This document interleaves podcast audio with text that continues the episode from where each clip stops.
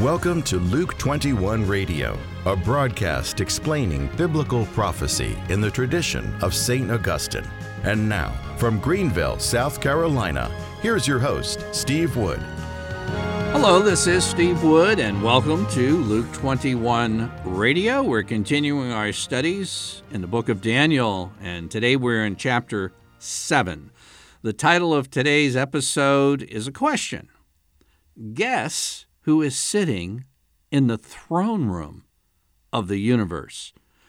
Daniel chapter 7 is one of the chief passages of the Old Testament for answering questions about biblical prophecy.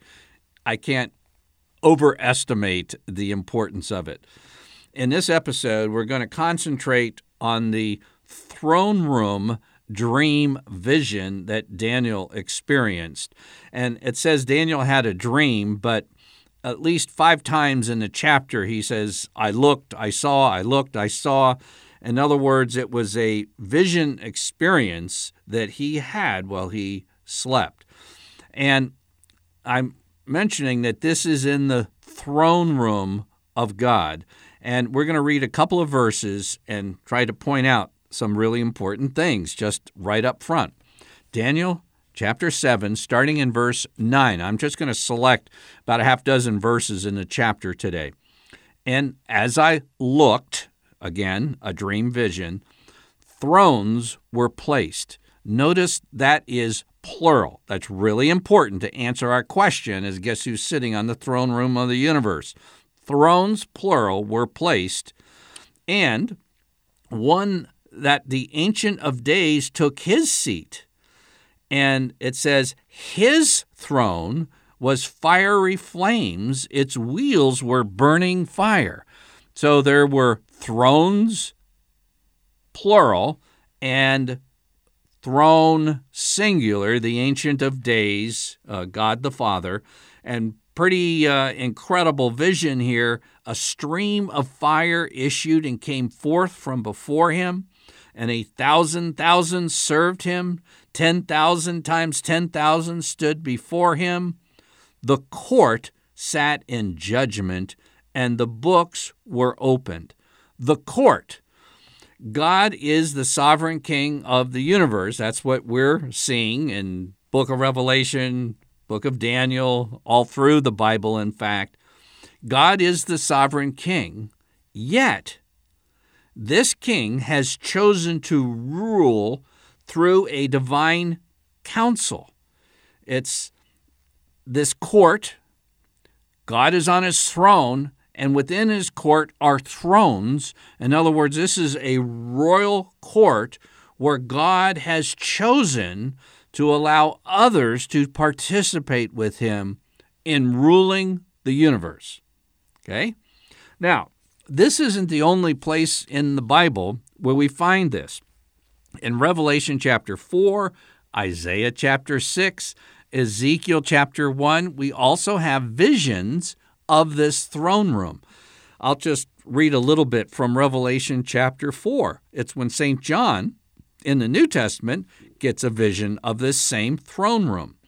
At once I was in the Spirit, and a throne stood in heaven and one seated on the throne. Round the throne were 24 thrones. So, in other words, we have a singular throne where the sovereign king of the universe, but we have multiple thrones in the court or the royal council, the divine council. And in Revelation 4, it speaks of throne, throne, throne, throne, throne, throne, throne. It's trying to emphasize that this is where the world is governed, even though evil seems to be just out of control and ruling everything. And in, in, in reality, it's fully under control of the one seated on the throne.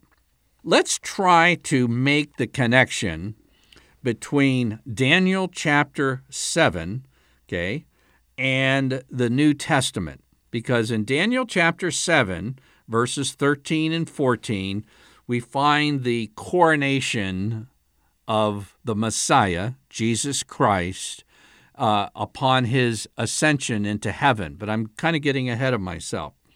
Okay? I'm just going to try to get your imagination going. So take out your smartphone, and we're going to make a video. It's going to be a two scenes in the video. And the first scene we're going to shoot with our smartphones is from Acts chapter 1. Uh, the disciples are with Jesus. It's now 40 days after his resurrection, and he's about to depart. In Acts chapter 1 and verse 6, this is what you're going to be filming. When they come together, they asked him, Lord, will you at this time restore the kingdom to Israel? You know, they basically wanted to go backwards. Come on, let's relive the glory days of the great Jewish kingdom in the Old Testament, not realizing that was just a prefiguring of a greater kingdom to come when the Messiah came to earth. But in any case, are you going to restore the kingdom to Israel?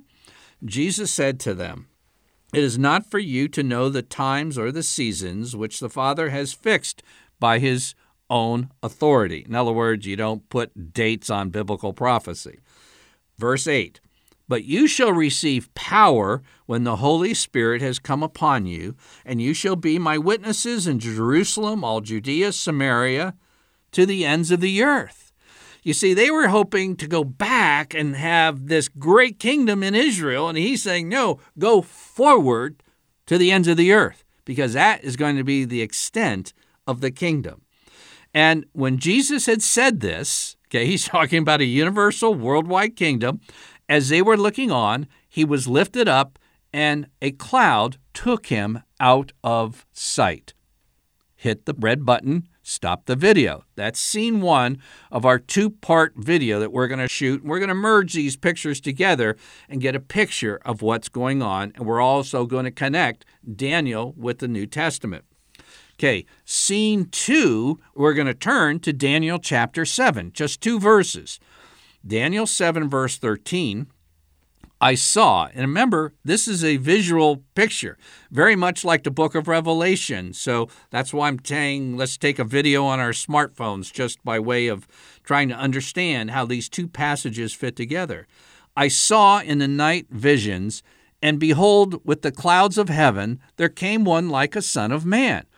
Okay, the first shot, you were on earth shooting up as you saw Jesus go in clouds up to heaven. Okay, pause. And, you know, just like on TV, you see the outside of a building and then you have a picture of somebody walking down the inside halls of a building. Well, now you're looking in Daniel 7, taking a shot from a heavenly perspective, and here comes Jesus ascending in the same clouds you see saw him go in in Acts chapter 1.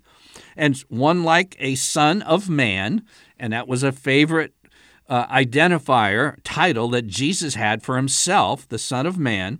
He came to the Ancient of Days, that's God the Father, and was presented before him.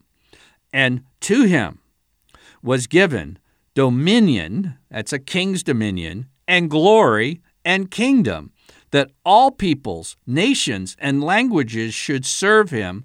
His dominion is an everlasting dominion which shall not pass away, and his kingdom one that shall not be destroyed. Hit the red button. End of the second shot of video, and let's pull this together. On Ascension Day, 40 days after the resurrection of Jesus, Acts chapter 1, Jesus ascends into heaven in the clouds flip to Daniel 7 13 and 14, you see him continuing coming up into clouds. He's presented before God the Father, and at that point, he's given dominion and glory that all peoples, nations, and languages should serve him in a kingdom that shall not be destroyed.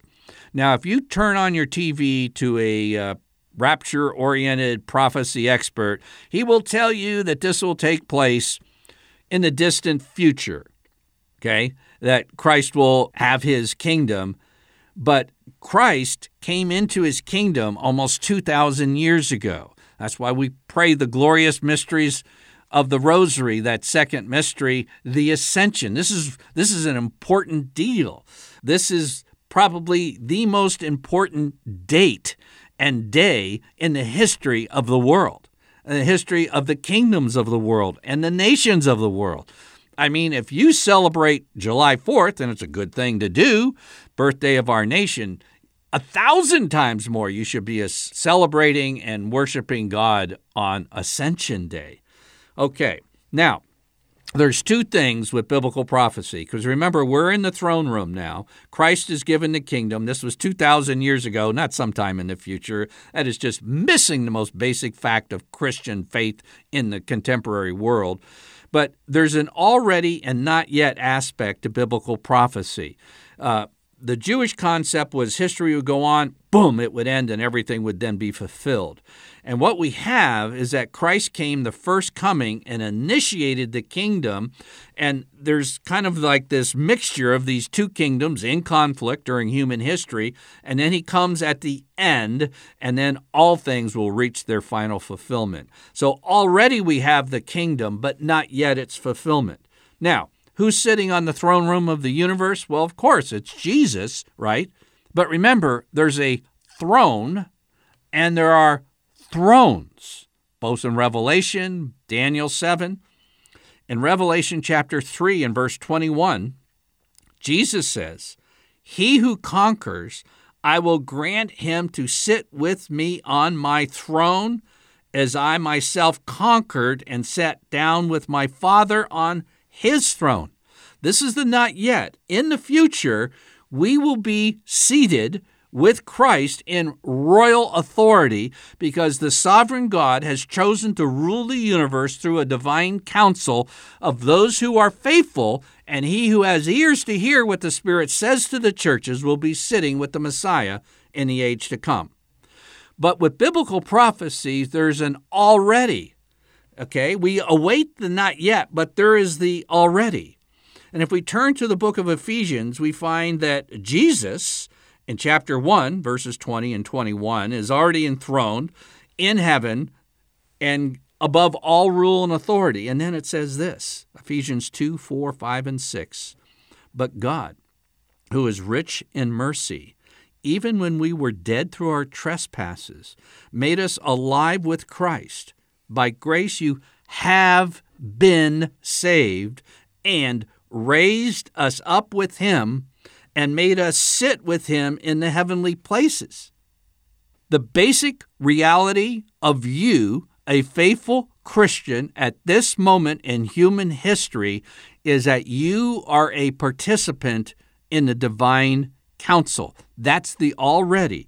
He's saved us, made us alive, and he's raised us up with him and made us sit with him in the heavenly places. This is particularly in prayer of petition and especially in the Mass. This is exactly what's going on. I just listened to a lecture by an Old Testament scholar and she was mentioning in Daniel 7:14 it says to him was given the kingdom. But in Daniel 7:22, a little later in the chapter, a time came when the saints received the kingdom. And Daniel 7:27 says, "And the kingdom and the dominion and the greatness of the kingdom over the whole heaven shall be given to the people of the saints of the most high. Their kingdom shall be an everlasting kingdom." Do you realize what's going on in your life right now? Daniel will help us see that. I'm Steve Wood, your host, and you've been listening to episode 153 of Luke 21 Radio.